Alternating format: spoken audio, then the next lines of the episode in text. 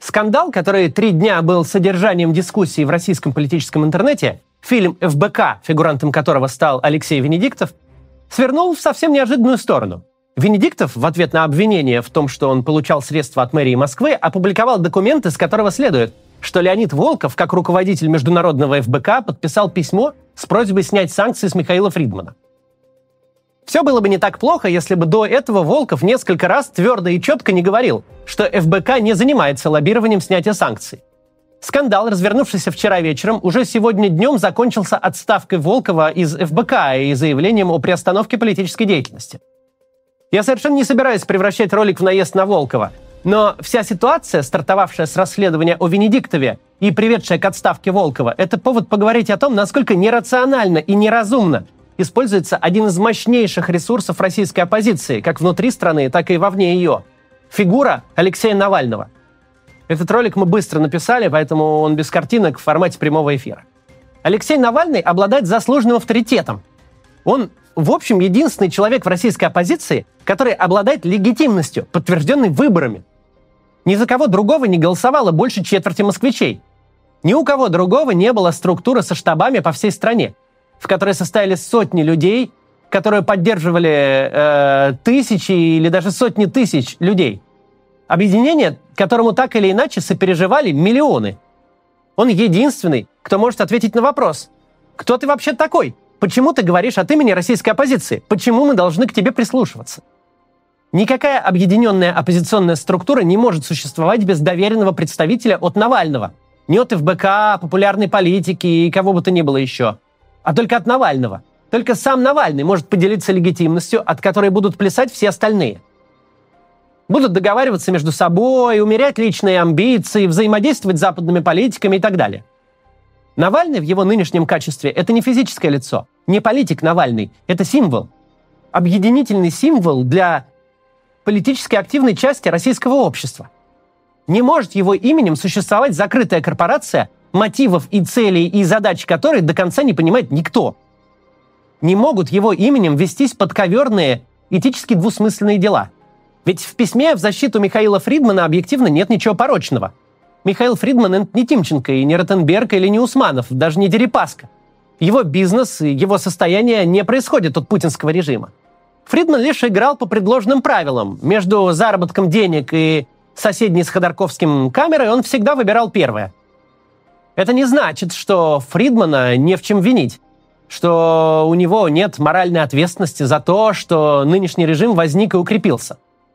Он один из представителей бизнес-элиты Новой России, которые предпочли правам привилегии, которые не озаботились строительством устойчивых институтов, которые допустили концентрацию власти. Не решение самого Фридмана, но решение узкого круга людей, видным членом которого он был – принятые в 96-м и 99-м годах, и потом безответственное отношение элит к стране привели ее туда, куда привели, в Бучу и Мариуполь. Но Фридман уж точно не первый и не главный ответственный. Олигархи его поколения были отстранены от процесса принятия решений уже очень давно. Санкции против него действительно бессмысленны и контрпродуктивны. Тем не менее, Михаил Фридман совсем не тот человек, который в первую очередь нуждается в поддержке структур гражданского общества – действующих от имени лидера оппозиции. Фридман в застенках не томится, последний хрен без соли не доедает, не зарабатывает на кусок хлеба чисткой обуви на лондонской мостовой. Несмотря на все ограничения, у него есть возможности и связи, чтобы себя защитить. Чтобы нанять лучших адвокатов, лучших лоббистов, лучшие агентства по работе со СМИ. Кого угодно. Даже если Михаил Маратович реально соблюдает наложенные на него финансовые ограничения, Едва ли он окажется в такой ситуации, что коммуналку оплатить нечем. Уж перехватит у кого-нибудь до получки как-нибудь. Да, Фридман далеко не первый. Он даже не в первой сотне тех, кто должен отвечать за преступления путинского режима. И да, он попал как кур во щип. Но он также и не первый, кто нуждается в помощи. А вот сотни тысяч людей, покинувших Россию, тех, кто планирует пережить путинизм за границей, нуждаются в помощи прямо сейчас. Так же, как и многие оставшиеся в стране. Это те люди, которые за нас голосовали, которые поддерживали нас и Навального в первую очередь. А теперь они столкнулись с большими проблемами въезда в западные страны и легализации в них.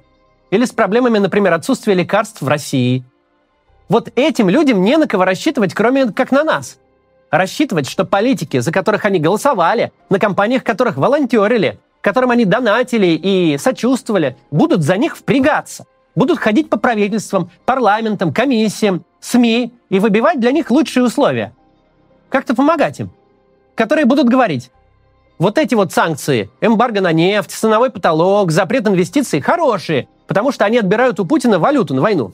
А вот запрет и аннулирование виз, закрытие счетов россиян, любые ограничения на основании красного паспорта, отказ от поставок лекарств в Россию – это говно, а не санкции. Потому что вы сажаете людей с Путиным в одну клетку, делаете оппонентов режима его заложниками. Не Фридман голосовал за Навального в 2013 году. Не Фридман под угрозой уголовного дела работал в его структурах. Не Фридман волонтерил на избирательных кампаниях, например, нашей команды. Не Фридман собирал деньги на помощь задержанным на митингах за Навального. Мы несем ответственность не перед Фридманом, а перед людьми, которые нам доверяют. И, конечно, никакое общение с западными политиками не может идти в режиме черного ящика, когда решения принимаются непонятно кем и непонятно на каких основаниях. Мы должны публично обсуждать и объяснять сторонникам, кто мы такие, почему взяли на себя смелости говорить от их имени, Почему пишем письмо такого содержания и почему отстаиваем эту позицию, а не какую-то другую? Почему именно такие наши действия в их интересах? Чтобы это могло случиться, должна быть создана коалиционная структура, объединяющая всех заметных либеральных политиков и медиа. Всех, за кем стоят голоса и поддержка реальных людей, у кого есть в России аудитория.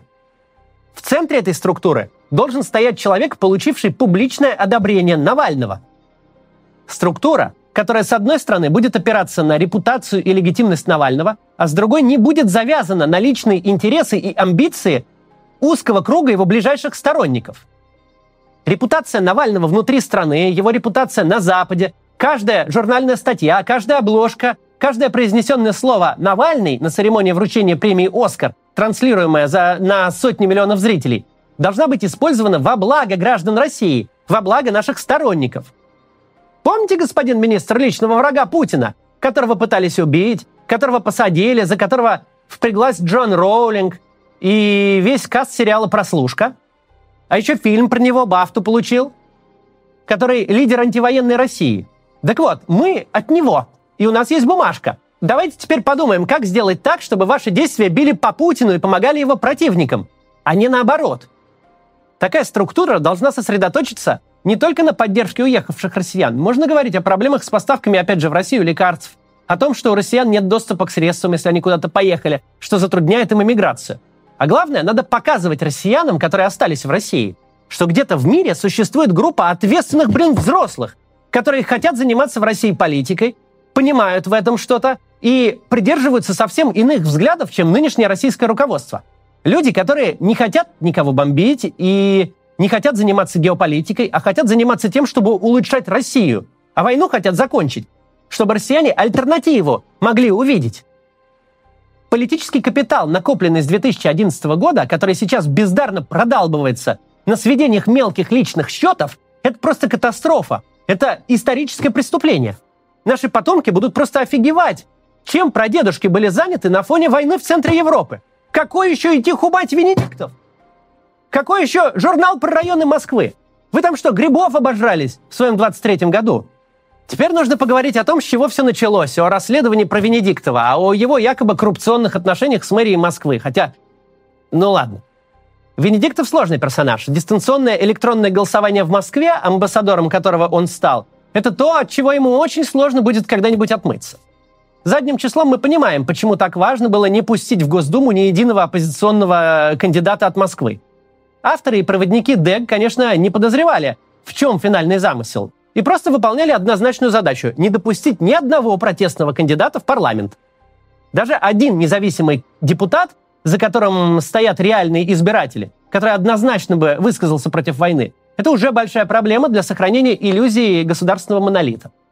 Но мотивы Венедиктова лежат просто в его характере, в его личности – Венедиктову всегда нравилась роль серого кардинала, закулисного кукловода, эдакого Шико при двух Генрихах, который номинально шут, а де-факто правитель.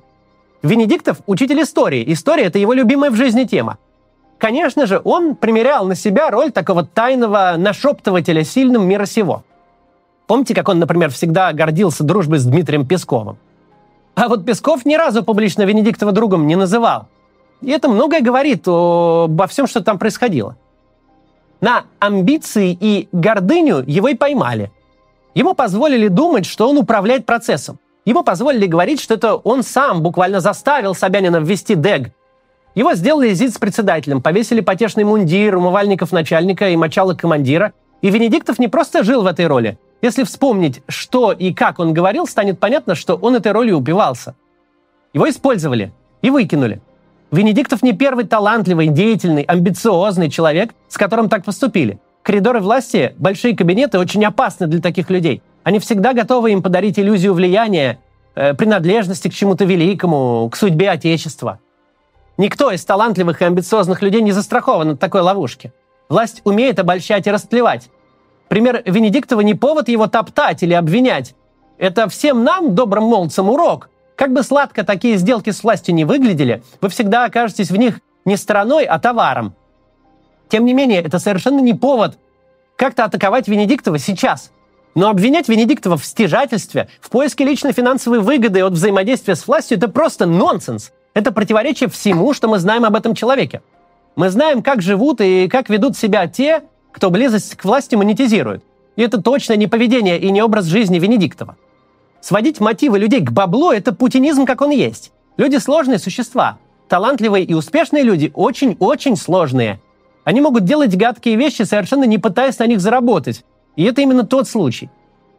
Я уж не говорю про, про само то, что там называют расследование. Это просто детский сад, трусы на лямках.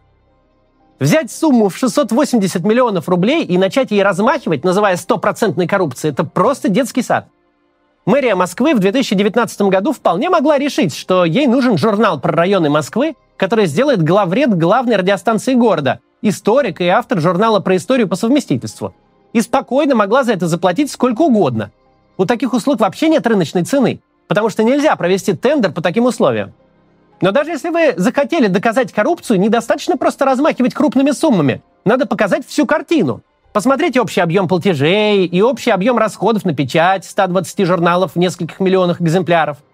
Потом надо прикинуть адекватные расходы на редакцию, которая такое напишет.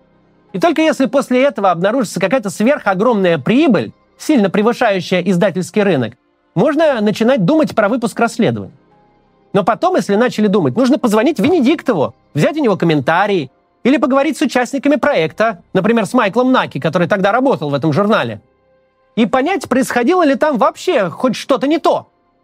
Затем нужно презентовать материал критически настроенным людям, например, ну, тому же Пархоменко. И если после этого остаются какие-то доказательства того, что там что-то не так, тогда можно подумать о публикации. Это было бы расследование.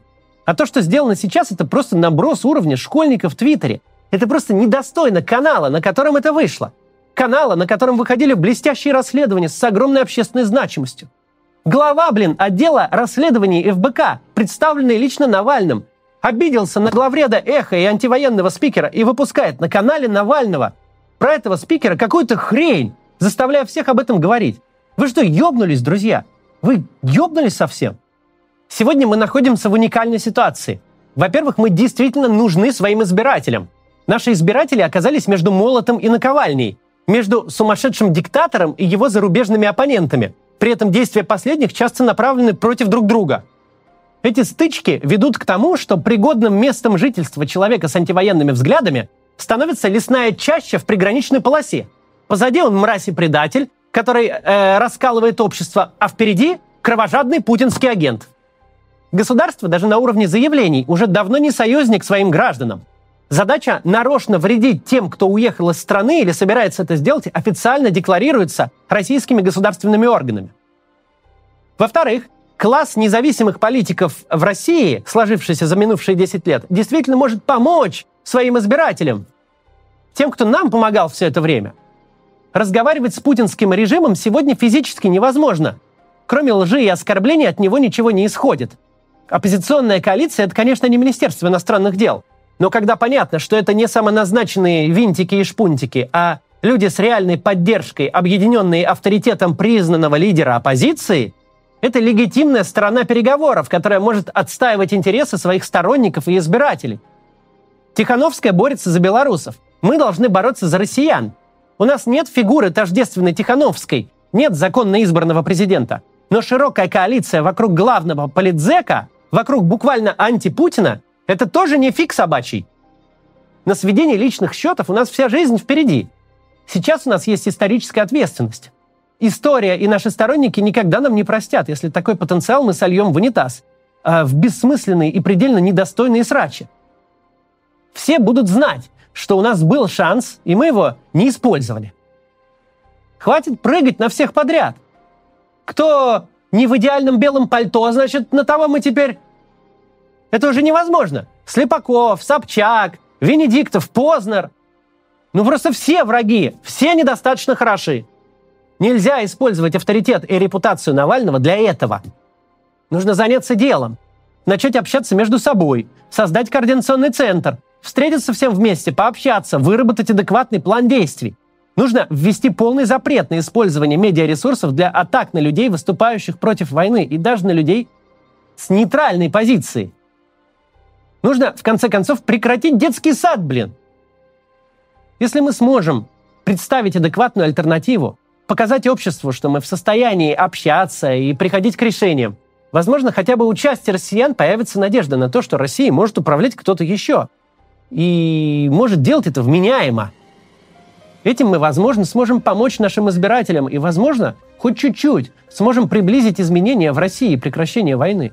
Так давайте займемся этим – до завтра.